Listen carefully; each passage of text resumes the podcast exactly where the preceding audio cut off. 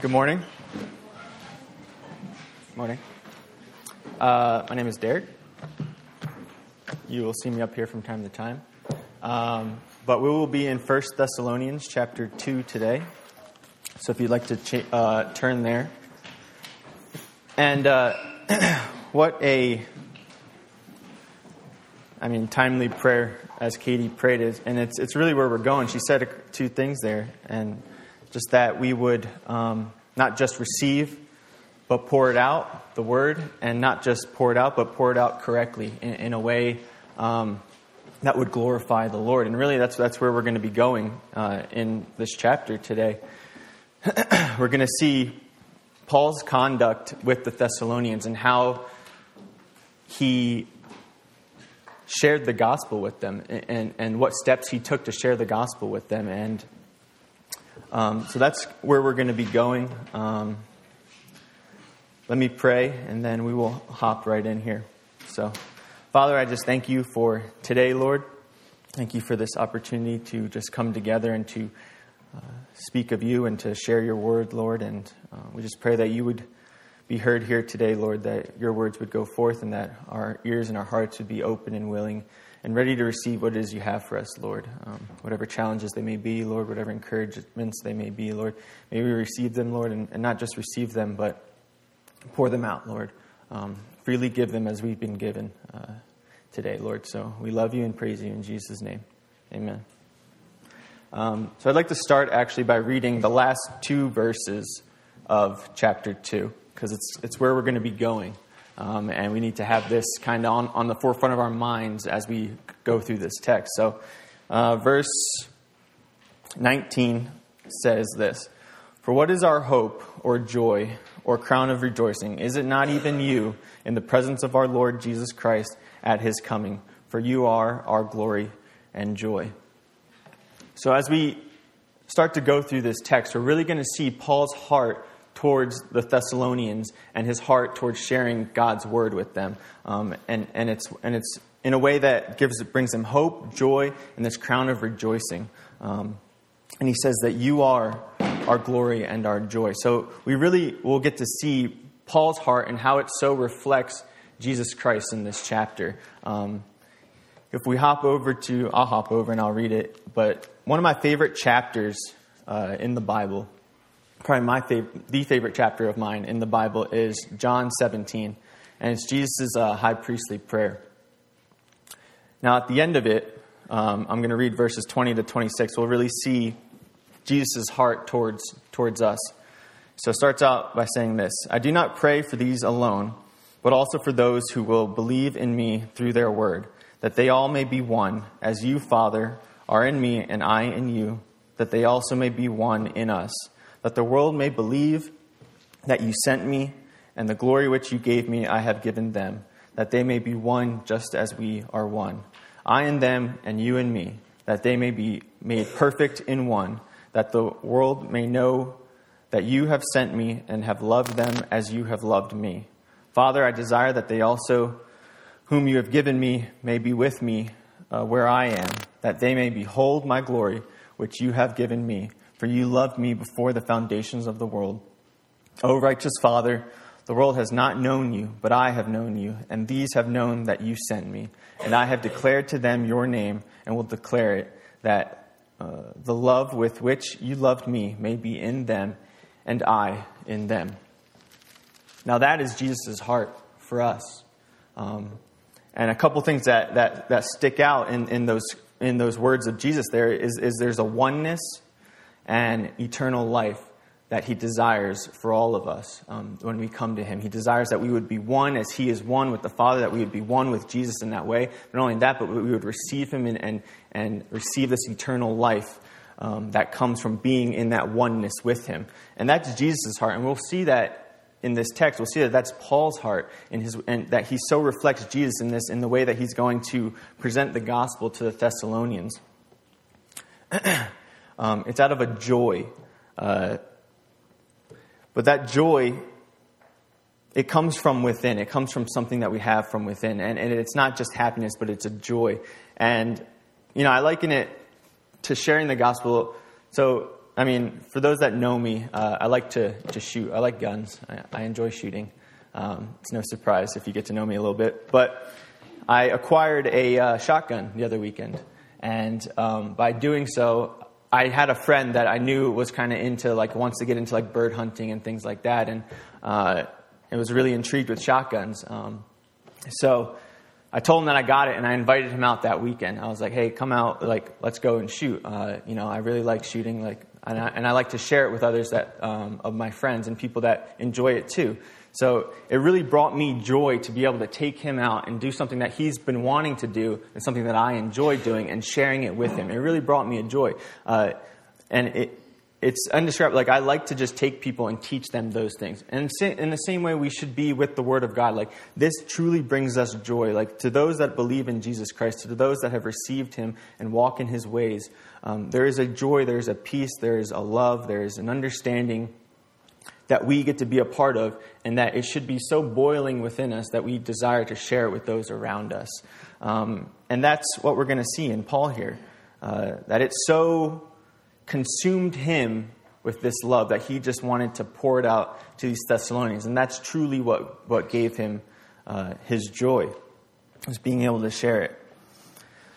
so we'll begin here in, uh, so that's kind of where we're going, um, just so you know. Uh, and then, so we'll begin here in chapter 2, First Thessalonians, uh, verse 1. So it starts out like this. For, for you yourselves know, brethren, that our coming to you was not in vain. But even after we had suffered before and were spitefully treated at Philippi, as you know, we were, we were bold in our God to speak to you the gospel of God in, which, in much conflict. For our exhortation did not come from error or uncleanness, nor was it in deceit. Now, Paul here starts off with reminding and addressing um, really something that's been coming at Paul since he's shared there at Thessalonians, at uh, Thessalonia. Um, people, the religious leaders in that town, the religious leaders at the time, would accuse Paul of coming in a way that was something other than just freely giving the gospel, than freely giving um, the truth to them. Uh, they would claim that he came in deceit or in error or uncleanness. So Paul's got to kind of uh, not defend himself to them because they know in which, but he's reminding them like that I did not come in this way, but I did come in this way, and we'll get to the way that he came later on. Um, but the the what he's talking about there in verse two, it says, "But even after we had suffered before and were spitefully treated at Philippi, um, as you know, we were bold to come to you and speak God's word." Now, that it, what he's talking about is back in Acts uh, chapter 16. Uh, you, you, can read it if you haven't read it, it's really good. Um, but what ha- ends up happening there is him and Silvanus, um, they end up casting a demon out of this girl who's demon possessed. And by doing so, anger the people that were making money off this off this girl and because what her she was possessed with a demon and what it was was she was like a fortune teller like she would tell people's like fortunes and things like that um, but she would go around and just was kind of annoying, really. She would just be like, These are the, men of God, men of God, men of God, and kind of just like blowing up their spot in a sense. Um, kind of like they were coming, they wanted to present the gospel by not only their words, but their actions. But, but this girl was just following them around and, and saying, No, these are the men of God, men of God, men of God, and kind of just like really not helping them out. So they cast out this demon, and then by doing so, angered some people, and then they throw them in jail. Uh, so they're in jail. Um, but what's ended up happening is they get beat, they get put in jail, um, you know, and, and, spitefully treated. That's what he's saying. Like, like we were spitefully treated. We are treated wrong for doing just what's right. Um, and that's what he's trying to say there is, is that even though we were beaten, even though we were jailed, all these things, it didn't stop us from giving God's word. Um, and we can look for ourselves, like the things that happen in life, either being persecuted, either being made fun of by um, unbelievers or, you know, uh, or being ridiculed by, by unbelievers. Um, you know, I can't say that many of us get beat here for our belief, but, you know, it could happen. You know, you don't, and I'm sure it has happened. Um, here, but in other countries, you know, for sure, definitely being beat and tortured for their beliefs. Um, but he's saying like that didn't stop us. And he says that they were still bold to bring his gospel, still bold to bring the word of God. And that boldness really comes from knowing the truth. Like Paul, it really came from him knowing the truth and where he was going, really knowing the gospel and having it for himself. John 15, uh, 18 says, If the world hated you, you know that it hated me before it hated you. And that was Jesus um, uh, sharing that with his disciples.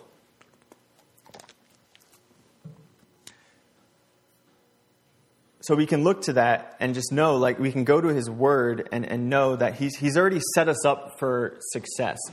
And how does he do that? He, he gives us the answers to the test of life. Uh, you know, by reading that, you know, by Paul knowing that, he's like, I'm, I'm doing it right because these people are hating me because they hated Jesus first. Like he can look to the life of Jesus and see that it was actually reflective of Jesus' life, what Paul was doing in the time, and see that you know, they first hated him, so of course they're going to hate me. The world, the world is going to hate us for um, sharing the truth. So that boldness really comes from understanding God's word, understanding where we stand with Him, understanding the love that He has for us, um, and understanding, you know, what Jesus says and about you know how the world is going to treat us. You know, it, it, that boldness comes from knowing the truth, the truth of God's word, and, and Paul knew it. Um, so he was still bold to come to them, even though this happened. Uh, he was still bold to come to these Thessalonians. It didn't, it didn't hinder him, and it shouldn't hinder us. You know, the things of, of uh, things that happen, either persecution or anything that were to keep us, that could keep us down, shouldn't keep us down, but it, we should go back to God's word to receive that boldness to continue on. And as we see here in verse 3, it says, For exhortation, for our exhortation did not come from error or uncleanness nor was it in deceit. And that's what really, you know, the world likes to twist, uh, likes to twist our message, likes to twist it into either um, some type of selfish gain, or out of, or it's wrong, or uh, it's uh, deceitful. Like the world would love to twist it because they don't understand it. Um, and really that's why. And so he's saying, like, I didn't come in this way, like, you know, you know that I did not come in this way. so, in, as he continues on in verse 4 to 6, he says, But as we have been approved by God to be entrusted with the gospel, even so we speak, not as pleasing men, but God who tests our hearts. For neither at any time did we use flattering words as you know, nor a cloak of covetousness. God is witness. Nor did we seek glory from men, either from you or other or from others, when we might have made demands as apostles of Christ. So he steps, he, he continues on in here and he, and, he, and he lays out to them really what I see as four examples of the way in which the world would come to you, to one of us, with something. Uh, and those things are pleasing man, flattering words, you know, a cloak for covetousness, and glory from men. And he lays it out there that, you know,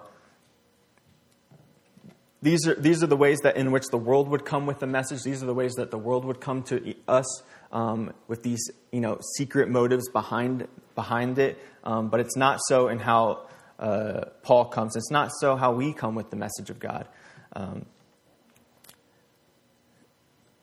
But in verse 4 there it says that we have been approved by God and we had been entrusted with the gospel. And really, those two words stuck out there. Um, approved, you know, how, how could, could Paul say that he was approved by God? Well, we're approved by God by the blood of Jesus Christ. We know our approval in, in sharing the word of God by understanding receiving the receiving of, of the blood of Jesus and where we stand in that. So we are approved by God. Paul is approved by God by the blood of Jesus Christ. But not only that, after that, we are entrusted with the gospel. In Matthew 28, um, 18 through 20 is this. And it's for those that know it, it's the Great Commission. And Jesus says, And Jesus came and spoke to them, saying, All authority has been given to me in heaven and on earth. Go therefore and make disciples for all the nations, baptizing them in the name of the Father and of the Son and of the Holy Spirit, teaching them to observe all things that I have commanded you. And lo, I am with you always, even to the ends of the age.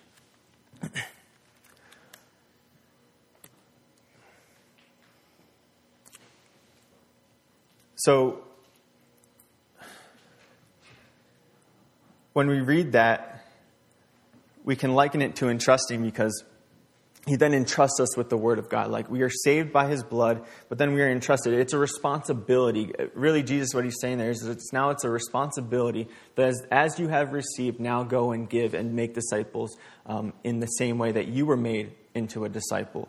Uh, it's a responsibility, and, and with this great power, you know, being cleansed by his blood comes great responsibility. Um, there is to be an action behind it. There is to be a, uh, a working out, as in a working out in that it produces something within us. You know, it, it, produces a joy within us so overwhelming that it, that it has to come out, that it has to be shared. Um, so we are approved by God and we are entrusted with the gospel. It's a responsibility of ours to go out and to share. So Paul's saying, you know, I came to you in no other way than being approved by God and with the responsibility to share this, this, this free gift that I've given, the responsibility to share this with you. Um, not by pleasing man, not by flattering words, not by a cloak of covetousness or, or, or glory from men. And if we see, you know, he's contrasting to the way the world would come. And I don't know if you guys know, I mean, I'm sure you all know, but uh, Mark Zuckerberg, for of you that don't know him, find that hard to believe. But he, because he created Facebook, and I, am, I, I, would bet that 99% of us in here have a Facebook. Uh, it's just kind of where our world's at, you know, now. Um, but so Mark Zuckerberg, uh, a little bit ago, he ended up donating $75 million to San Francisco General Hospital, right? Uh, now, in doing so, you know, the world looks on and they're like, oh, that's great. You know, like, and it's good. You know, it's good that he's donating this money to this hospital. I'm not saying that that's wrong. But I'm saying in the way in which the world would, uh, would approach that and reasons why behind that that are, that are other than selflessness. I mean, if you look at that, they ended up naming the hospital Mark Zuckerberg and Priscilla, no, Mark and Priscilla, because his wife was a part of it too, Mark and Priscilla Zuckerberg San Francisco General Hospital. They now rename the hospital, not just San Francisco General Hospital, but they put his name on it, you know, seeking glory from men, you know. Um, and, you know, more so now, I mean, I read this news or article recently, but more so now, he needs this news article to be out there because of the conflict that's going on with Facebook that don't know with the you know breaches of security and the sharing of information, all those things. Like he needs people to remember that his name's on a hospital. No, I gave seventy five million dollars. Like I'm not this bad guy. Um, and, and, it could be, you know, a cloak of covetousness because you know he's going to get a really nice tax break, you know, from donating that $75 million. You know, so it's not just like we look at humanitarian work and it's not just from this total selfless thing, you know, it, but it's, it's, there's, there's things behind it, you know, there's pleasings of men, there's flattering words, you know, there's, there's cloaks of covetousness, there's glory that, um, for themselves, you know, having his name on a hospital, you know, and this hospital is world renowned. Like, it's not just some, you know, it's, sorry, it's not just like, you know, a Kalispell hospital or something, you know, but like people know San Francisco General Hospital. So now they're going to know Zuckerberg South San Francisco General Hospital. You know, his name's going to be out there. Um,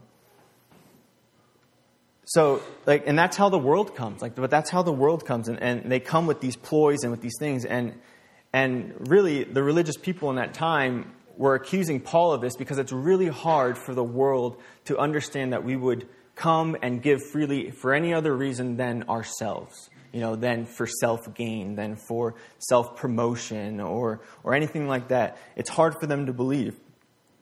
But uh, really, it says, you know, in, in verse 4, the last part of it says, But God who tests our hearts. And Paul can stand there confidently saying, I did not come to you in these ways, but I came to you for selfless, for just for the pure purpose of sharing God's word so that you can have the same joy that I have. Um, and he says that from standing behind the Lord in a sense, standing behind like God knows our hearts in the way in which we came to you. Uh, I don't need to defend myself to man or anything or any other any other person on this world except God knows my heart. God knows our hearts. So Paul says, you know, they can twist it into all that they want, but you know, you know the way in which I came to you, and God knows. And really, you know, we're accountable to someone way more, way, way more important than man. You know, we're all accountable to God uh, in our actions, in, in, in our approaches uh, to people, and, and especially in the way that we share the Word of God. Because really, what this comes down to, um, and really what we're going to it, what we're stepping into in this next part of this chapter is um, the way in which we should share the gospel, the way in which um, our lives should show the gospel, and the way in which we should approach an unbeliever with the gospel. Because you know, there's one of of of two ways, and I've actually you know have done two ways. You know, you can beat someone over the head with the Bible and say, you know, you're doing this wrong, you're doing that wrong, you're doing this wrong, you know, and this is what's right, and this is what you should be doing, blah, blah, blah. And then, oh, yeah, Jesus loves you. Okay, see you. You know, I, let me just throw that in there. And, and it doesn't help anyone. You know, it doesn't help yourself. It doesn't help the person that's really there struggling, you know, uh, in their life. I was, you know, I was guilty of this with my own sister, actually. Um, uh, my older sister, and you know, I was just calling her out for some things, and you know, saying like, "I see this, this, and this in your life," and and it, it didn't end well. Uh, we ended up not. we didn't talk for a little while after that. You know, we're talking now. You know, praise God. Uh, and you know, I've actually changed my approach now, especially to my family, because they see my life and they they saw me before and they see me now. It's just going to take time for my life to preach to them um, I've really changed my approach with them, and it, it came down to this.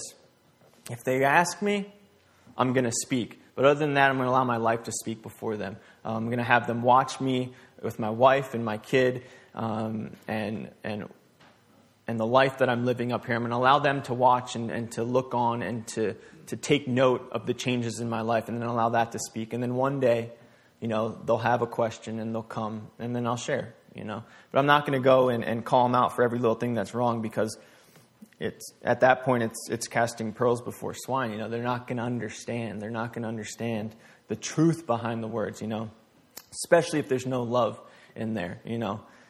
And there was love because I love, you know, I love my sister and everything, but there was like love out of kind of anger, you know, of just like, you need to get this. And it was just bad. It was really bad. so, but needless to say, I learned. And this chapter really um, has shown me and taught me a lot in the way and an approach of how we approach someone with the, with the, with the gospel.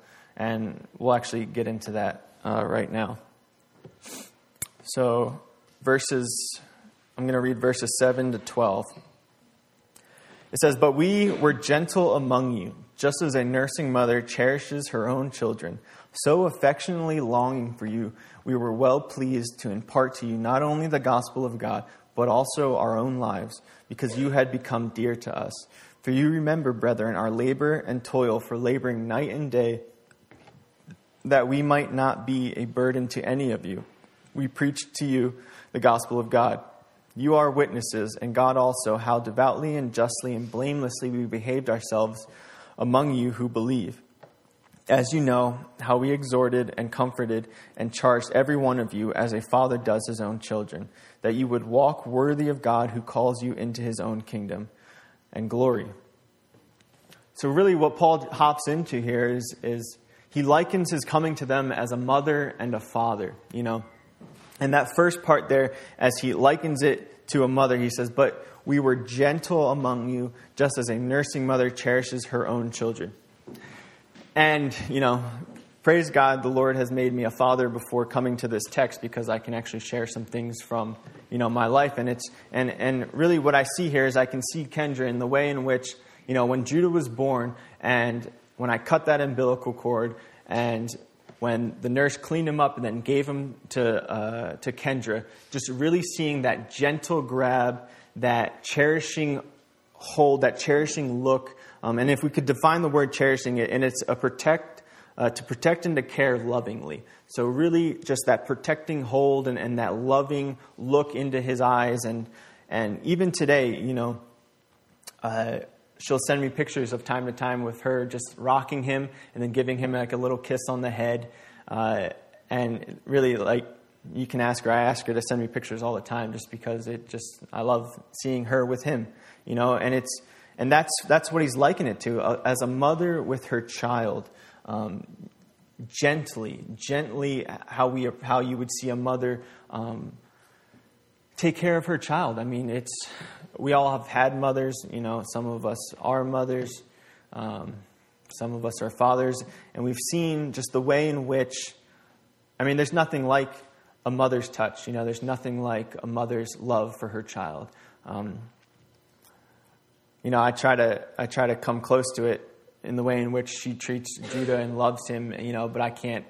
There's just a unique bond between a mother and a child. And that's what he's trying to say here is there's a unique bond that he had. There's there's this gentle character in which the mother has towards her children. That's what we are to have towards the unbelievers, towards those that don't believe. Because when he came to the Thessalonians, he came to share the word because they didn't know the gospel. So he came to share it with them gently in, in a way of which that it would come softly to them, that it wouldn't scare them, that it wouldn't off put them, but it, in, in a way in which that love would come forth. You know, love would be shown. And you can see that in the way a mother treats her child, and, and that's what he's saying to do, um, to treat it in that way. Because, you know, if you come to someone who doesn't believe in, in, in Christ, right, you come to share the word with them, and you see the uh, symptoms. You know, you look at someone's life, you see the symptoms of the problem in their life. You know, you see the, either the drug addiction or the abuse or the, um, you know, the anger, all these things. You see the way in which the person is, is acting, right? But they're acting that way and they're doing those things because of something very much deeper that's going on within them. Um, you know, there's something going on within their hearts, within their being that is having them to fill it in that way, you know, and, and what it comes down to is there's a void, right? There's something within our hearts that is missing, um, and what's missing is Jesus. But what we tend to fill it with is either, you know, things of the world, let it be money, let it be, you know, drugs, let it be this, let it be that. Um, and so we see the symptoms as we look onto people. But if we go to them in this harsh way of addressing the symptoms, um, it's not going to help them in the end.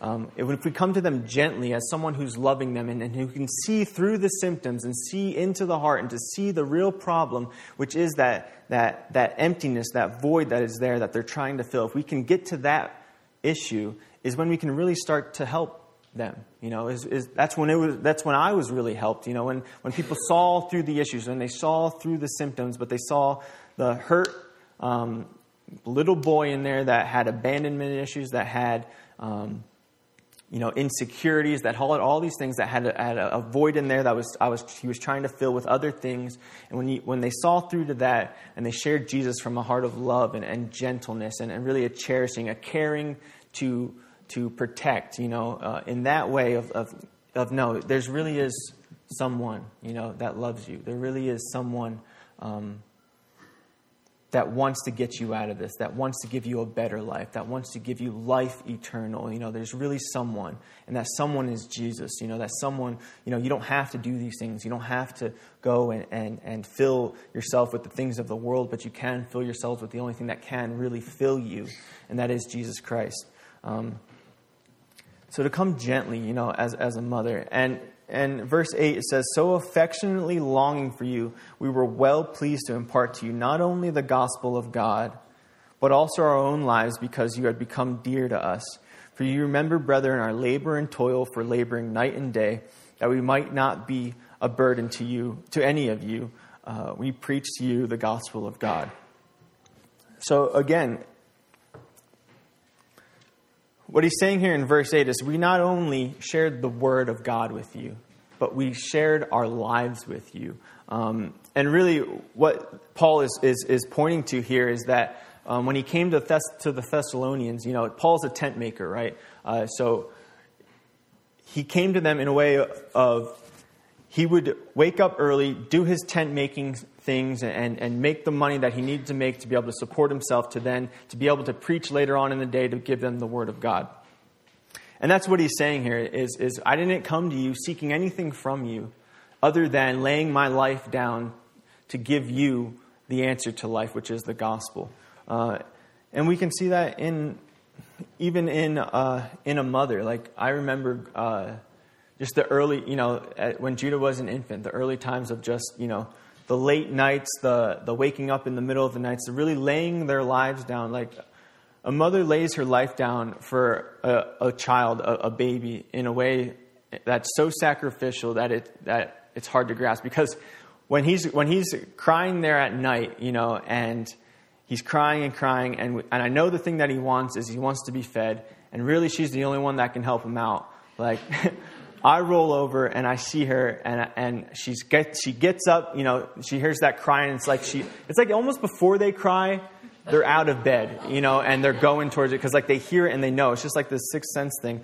Um, but you know, I roll over and I look and she's in the rocker and she's there with him and she's feeding him like and and then you know she comes back to, to bed and it's no more than five ten minutes later. He's crying again and she's out the door and she's going and and then the next morning she wakes up and she's had about 30 to an hour you know 30 minutes to an hour of sleep and she's continue on in the day of taking care of him you know.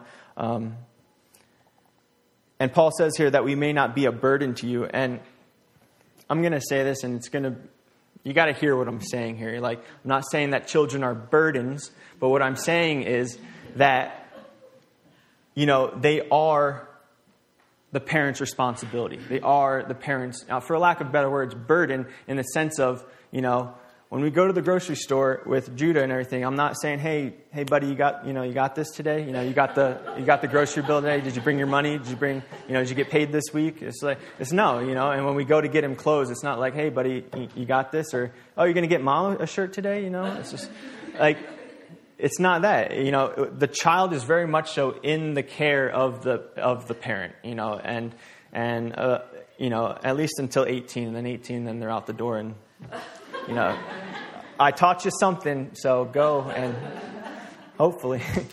um, but that's what Paul's saying here. He, he, he, he treated them as, as, as his own children. You know, you know, we're to care for this world. We're to care for those that don't understand the truth as, as our own children, you know, as, as, so designed to share with them and give them the opportunity to succeed, you know, to share the Word of God in such a way that they could succeed with it. You know, I, I don't want to come in any other way that would be a stumbling block to them. And he knew, he knew, like, Paul was called to do this.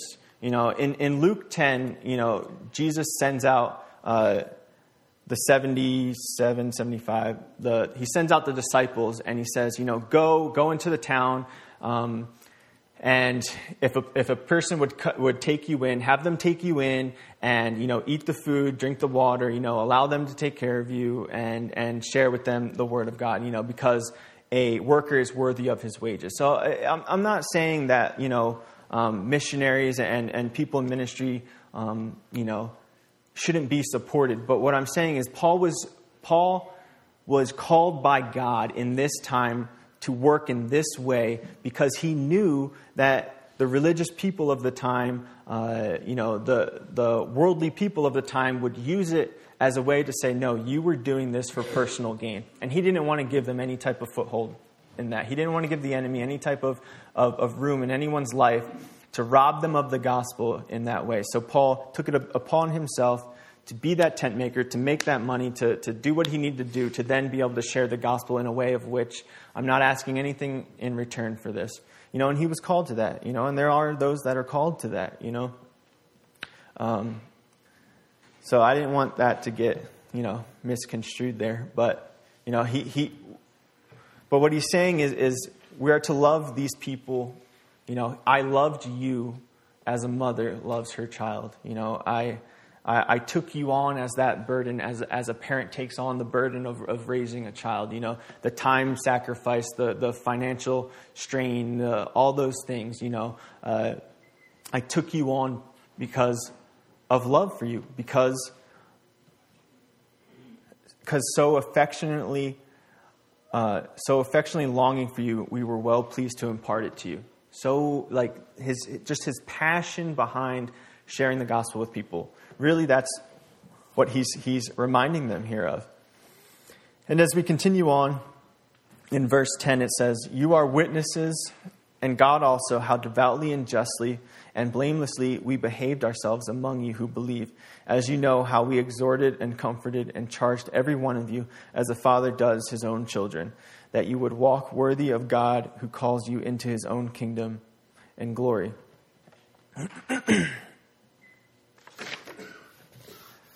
and, you know, for the fathers out there, he didn't forget about us, so he's going to give us some props here. But first, he says, you know, you are our witnesses and God also. So, like, you know, and God knows that we were devout before you, that we were just before you, and that we were blameless before you in our behavior. Um, it's a very bold statement to make, you know, it's, and one that we should all be able to make, you know, in our own walks. And, and, uh, and that word blameless there, like we can look at blameless and we can think like it wasn't that Paul was perfect. It wasn't that his that he was perfect in himself, but he was blameless in the blood of Jesus Christ. He came um, blameless in Jesus. And we can come blameless in Jesus and we can be devout, as in, you know, devout is, is for another word, is, you know, uh, disciplined in. Um, you, know, you think of a devout person like they are, they are there like when you need them and when you don't need them, like they're there. Um, and you think of just as, as just, you know, right, you know, think of justice, like I, I, we, I treated you rightly, you know, and blameless, you know, it, it uh, there was nothing in me that was towards any harm in you, you know. So he, he claims this boldly in Jesus, though, and that's what we got to know. That's what we got to understand is that Paul's not coming to them and saying that he was devout and just and blameless in and of himself, but he was devout, just, and blameless. And he's not just talking about himself here, but he's talking about Silvanus, you know, and, and, and the men that came with him, that all of them came to the Thessalonians in this way. And, but they came to them in this way in Jesus. Like we can come to the world in this way with boldness um, in our character um, in Jesus. Uh, but that takes us doing this life in Jesus. You know, it takes us, you know, in prayer, in word, and um, in fellowship to be continually uh, sanctified in who Jesus is. You know, to be continually washed in His Word, to be able to then go forth and have His character shine forth through us, not ours. Um, so he's saying that this is how he came to those that believe. And as you know, we exhorted, comforted, and charged every one of you as a father does his own children. So we not only come gently, we not only come lovingly uh, to the unbeliever, but we come in a way of exhortation, in a way of encouragement, uh, in a way of comfort, in, in, in kind of, of dusting off and, and keeping going. Uh, and we come in a way of charging, of urging them towards the, the, the right path, urging them towards Jesus. Uh, and when I think of when I think of this, you know, uh, I used uh, when back when I was younger, um, when my dad was still around, uh, I played baseball a lot, you know, and he would take me to practice. Uh, I didn't. They, my parents were divorced, um, so he would come by after work, pick me up early, take me to practice, and we would go to the batting cage before practice even started. You know, so I and I can look at that and I can really see, you know, my own dad just encouraging me in in this thing that I loved, encouraged me in going and, and doing batting practice even before practice started to then get better at this thing that I loved, you know, and him taking his time to do so, to encourage, to, to, um, to spur forward towards the things that I wanted, you know, baseball. And, and not only that, but being there, you know, when I struck out, you know, to comfort me, to dust me off, to be like, you know, it happens, just get back in there and, and, and, and give it another go, you know, just keep your eye on the ball, you know, get, uh, you know, get your stance right, get your grip right, and all those things, you know, comforting in that way of, of just, you know, picking us up. and I could remember this, uh, I wasn't a home run hitter. Like I wasn't a big hitter. You know, I was a I was a base hitter. You know, I would hit, I'd get on base, and then I was fast, and I'd run around and, and steal a bunch, and then go home. You know, uh, so that was my thing. But I, this one time, this one game, I uh, I hit my my first and only home run. You know, we were losing to these guys. I think it was like fifteen to two or something like that. It was really bad. It was a really bad game. They were really good. They were like probably twice our size. You know, they had. How how can I make this sound any better for us? Um, but anyway, and I wasn't batting that good that day. I wasn't, you know, I wasn't doing very well.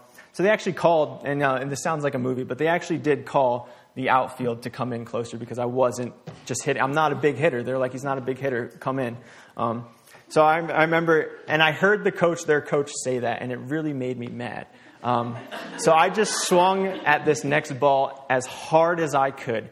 I mean, so hard that I closed my eyes. I don't even remember hitting it. Um, but I did hit it, and the way in which I hit it, it went so high, and it just didn't look like it was going out. And I just, I, I heard, I felt it, and all I did, I said, I never really looked at the ball when I hit it. I would just run as fast as I could to first, and, and by the time I was like halfway to first, I would look up and see where the ball's at to see if I'm going to round it and then go to the second one. But I just, I just ran as fast as I could to first, and I ran through the first base bag, and I look up, and the ump's going like this. And that means, you know, for those that play baseball, you know, home run, you know, run around, keep running because you just hit a home run. And I was astonished. I didn't know. I was just like, I've never done that before. Like, this is what this feels like, you know, you can hit all these bags. So I ran around and I ran home. Well, my dad was at that game, you know, um, and my mom said that as soon as that home run was hit, uh, he got up out of his chair and he walked all the way to where that ball went out of the park, grabbed it, and brought it over to me and, uh, you know, kissed me on the forehead. And my dad had a mustache at that time, you know. that's just, you know, that's what he, I guess that was their error, that they wore mustaches. I might do that sometime for Judah. But anyway, he had a mustache at the time and he kissed me on the forehead.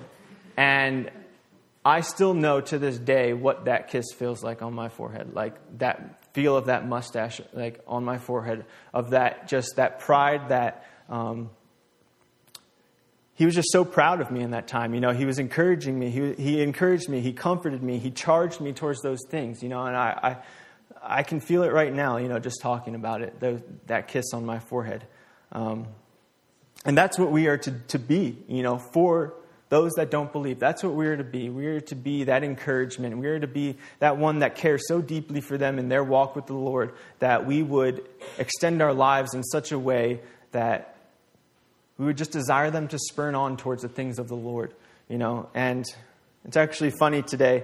Uh, Judah doesn't really like my kisses now because of my beard. You know, um, he, I'll go in. Kendra will tell you, I'll go in and I'll go to give him a kiss, and he'll go, no, no, no, and kind of hit me away and things like that. But I know one day, you know, it's going to be a distinct kiss, you know, because there's a kiss from a mother, you know, of that soft face, that soft touch. And then there's that kiss of a father, you know, of, of that, that rough beard that, you know, but it's that, it's that kiss that comes along and says, you know, I'm proud of you, you know, you know, keep going, keep, uh, you know, dusting you off and, and you're going to get this. And, and, you know, that's the kiss of a father, you know. So we're to come we're to come in both those ways, though, as gentle as a mother, but as encouraging as a father. Because um, it's really, you know, it means a lot when, when a dad is encouraging you. You know, mean, for some reason, it just means a lot when your dad is there and he's saying, he's cheering you or he's bringing you your home run ball. Like, it just meant so much that he brought me that ball, you know. Um, and that's how we're to be with, with the unbelievers. Um, and we see here in verse 12 that the reason why he came so gently as a mother and so encouraging as a father was for this that you would walk worthy of God who calls you into his own kingdom and glory. For no other reason, for no selfish reasons, for no deceit, for no um, covetousness, for nothing else other than that you would walk worthy of God and the calling um, into his own and into his kingdom and glory. That you would just walk with God. As simple as that. And, and, and for us, as we share the gospel, our lives, you know, truth and love, as we share that with the unbelieving world, It's for no other reason, reason than, than that they would have what we have, than that they would have this freedom, this joy, this peace, um, this ability to walk with the creator of the universe, to be able to be one with him um, as he is one, you know, be one with Jesus as he is one with the Father, as he, as he so prayed in John 17, that oneness and eternal life, for no other reason than for that. And there truly is a joy that comes from it. Um, because when we really share something that is so important to us and so that brings us joy, we share it with those that are around us, it just, it, it, it makes it more so. You know, it, it, makes it more so in us and, and for the world that's around us. Um,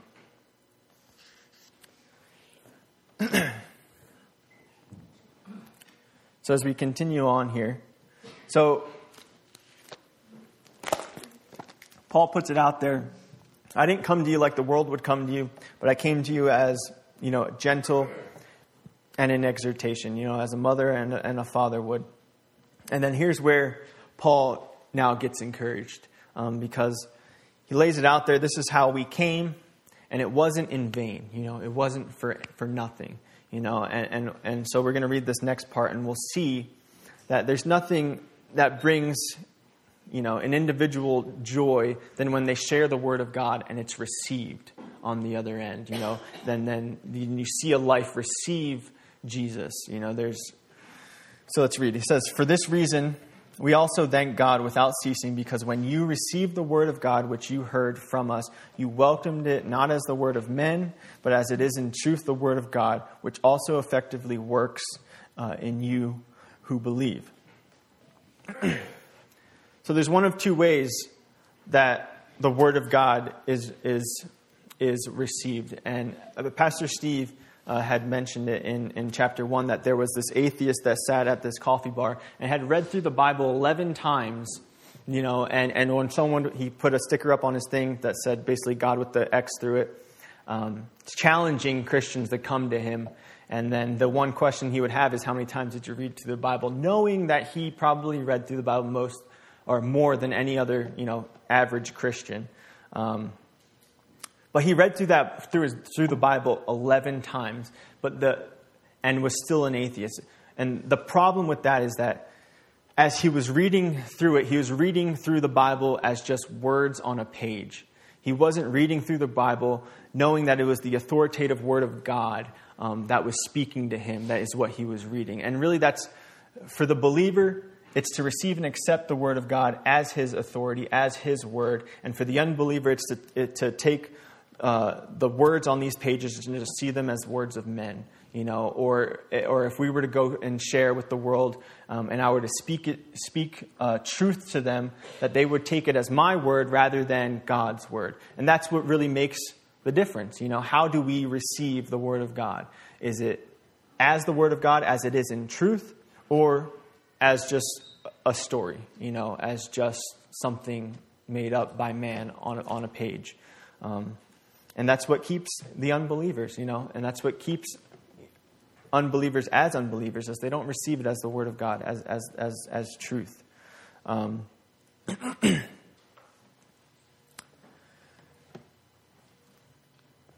but here we can see that Paul is so overjoyed um, with the Thessalonians and so encouraged by them because they did receive it in this way.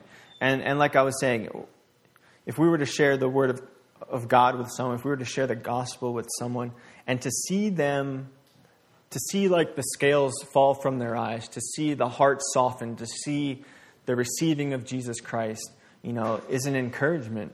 Um, because it's almost like it is like we've added a family member. You know, we've added someone to the kingdom of God. Like, I'm going to see you in eternity. Um, you no longer have to live with the weights of this world. You no longer have to live um, in the circumstances of this world, but you can live with an eternal mindset, with freedom, you know, with peace, with love. Um, and there's a joy that comes from that. So Paul's saying, you know, he's getting into this and talking about their conversion that, you know, you did receive, you know, and you received in, the, in this way. And 14 says, For you, um, for you, brethren, became imitators of the churches of God, which are in Judea in Christ Jesus. For you also suffered the same things from your own country, uh, countrymen, just as they did from the Judeans, who killed both the Lord Jesus and their own prophets, and had persecuted us. And they do not please God, and are contrary to all men, forbidding us to speak to the Gentiles that they may be saved, so as always to fill up the measure of their sins. But wrath has come upon them to the uttermost. And what he's what Paul is now encouraging them in here is that I mean, so the Thessalonians, you know, were persecuted in the same way what he's saying here as the as the church in Judea. You know, they were ridiculed, um, they were beaten, they were rejected in every way um, by the religious leaders in that time. And he's saying, look, take courage. Like, you're doing it right. You know, they may say you're doing it wrong. You know, you may be getting beat. You may be um, being rejected in this way or that way. But know that you are, not, are, are doing what's right. Because if you look at Judea, it's what, exactly what was happening to them. If you look to Jesus, it's exactly what was happening to him. Um, being so steadfast in the truth, the world will fight back and try to um, reject it because there's an accountability you know, on our parts then. If we were to receive the word of God, we are now accountable um, to that word, you know, to either receive it or not receive it. And he's saying here, listen, take courage. Um, nothing's happening to you that hasn't happened to brothers before, you know, but know that they're going to try and say you're wrong. They're going to, they're going to try and say that you are contrary to God, you know, but know this they are the ones that are contrary to God, and they're actually contrary to all men because they're keeping the way to God from all men. Um, and that's really what he's saying here is, is they are contrary to all men because Jesus came in a way, uh, he came, clothed his, his, himself in flesh, you know, lived that sinless life, was beaten, was taken to the cross, died and rose again, and the, the one stipulation to come to God is now believing in Jesus Christ, and that's it. You know, it's not the rules and the regulations that the Pharisees are trying to put on you. It's not all those things. All those things, um, and trying to stay to that old system, not seeing that the, the law was fulfilled in Jesus, not seeing that the answer is Jesus and belief in Him, you know, makes them contrary to all men because they put on this not just the Ten Commandments, but this laundry list of do's and don'ts. You know, they. Uh, the Jews at that time, the Pharisees, had implemented to just weigh the people down, you know. Um, but he's saying, they may say that you're contrary to God, but know this, that they are contrary to all men, because God came to all men. God didn't just come to the Jews, but he came to the Gentiles. They are the ones who are actually contrary. Um, so take, take heart in that. Know that you are on the right path. Know that you are the ones that are actually sharing God's word, not these pharisaical, you know, law doers or lack of doing the law. Um, so he's encouraging them in that sense.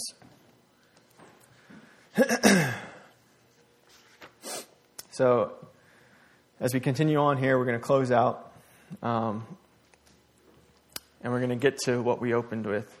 So, verse 17 says, But we, brethren, having, having been taken away from you for a short time in presence, not in heart, endeavored more eagerly to see your face with great desire. Therefore, we wanted to, be, to come to you, even I, Paul, time and again, but Satan hindered us. For what is our hope or joy or crown of rejoicing? Is it not even you in the presence of our Lord Jesus Christ at his coming? For you are our glory and joy. Now, he starts off um, sharing there because he had been away from them for some time. Paul had been away from the Thessalonians for some time. And just the way in which he's talking with them um, in this letter, you can just see that there's this special relationship that he had with them um, uh, an intimate one, one of, of love, and just, you know, a very special relationship. And with that, though, you know, they missed Paul. You know, they wanted Paul to come back uh, to them and be within their midst so they can have this joy and rejoice together. And he's saying, you know, Though I am not there in, in physical presence, you know, I am there in heart. And that's what we could all take heart in uh, as brothers and sisters in Christ, as, as being the church, is that, you know, we have uh, this ministry, you know, this, this church has missionaries abroad, has them, you know, in all parts of the world. Um, and though we're not physically there with them in presence, we are there with them in heart, um, spurring them on to, to continue in the work that the Lord's called them to, you know, praying for them, um, and just, you know, we are now knit as one. And as it says in John 17, you know, that last part, you know, God, Jesus said, prayed to the Father, I desire that they be one as you and I are one. You know, we are one in heart. You know, we are one in purpose. We are one in truth in Jesus. And, and that's what Paul's encouraging them in. I know it might be hard that we're not together physically, that I'm not there face to face with you, but know that our hearts are one. You know, they are one in Christ Jesus, and we will always be together. And um, when we when we step into eternity, there again, you know, if not in this time, at that time, we will be together again, you know, with our Lord Jesus.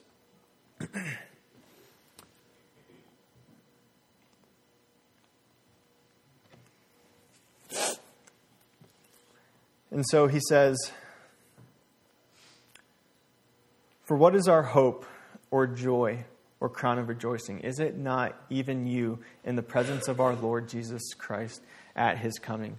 For you are our glory and joy. And that word joy there, you know, it's not happiness. Like, it's not you are our happiness, because happiness is, is temporal and fleeting. You know, happiness is, is subject to the things of this, of this world. But joy really comes from within. So, what Paul is saying here is, is, is you being there, and, and what he's talking about is the Lord's uh, second coming, because you know, as we as we dive into more of this book of Thessalonians, um, he's really going to encourage the church uh, here that Jesus is coming back, and that you know our our faith is not in vain, but it's in looking towards Jesus coming back and and bringing us up with Him. You know, Him coming back and and and having you know, the new heaven, the new earth. Like he's, he's encouraging them that Jesus is coming back. Like this isn't the end. Like this, this, this world, this here, this now is not it. But look forward to Jesus. Look forward to Jesus.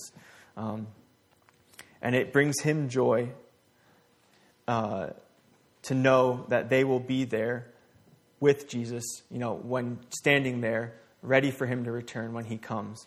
Uh, and that hope, he says, he says, For what is our hope? And really, you become.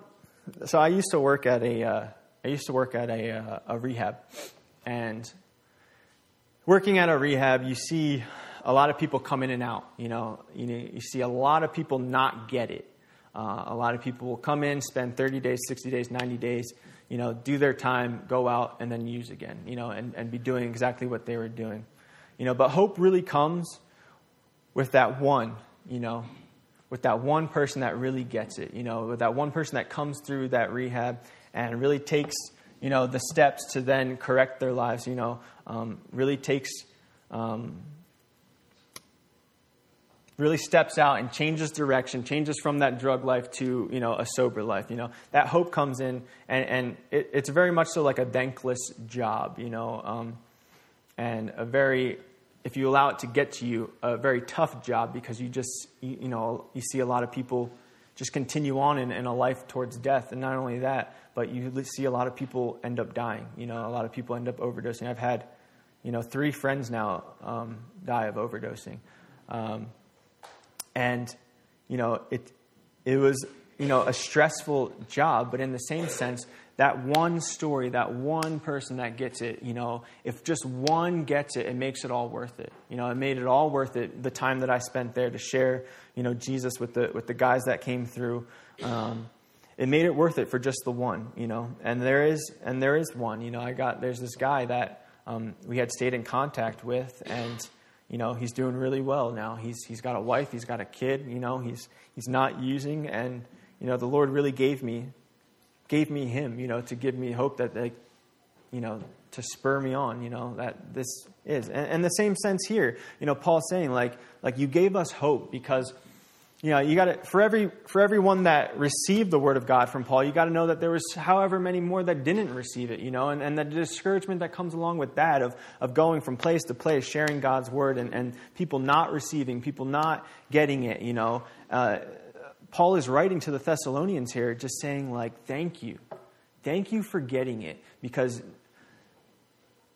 it gave me joy. It, it, spurred me on in hope to know that, that this word is not going out void, but it's going out with the power of God, you know, and, and the gospel is being received. He's saying thank you, you know.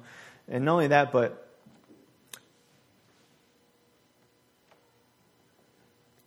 but I now look forward to being to standing there face to face with the Lord with you. You know, like you are our glory and our joy.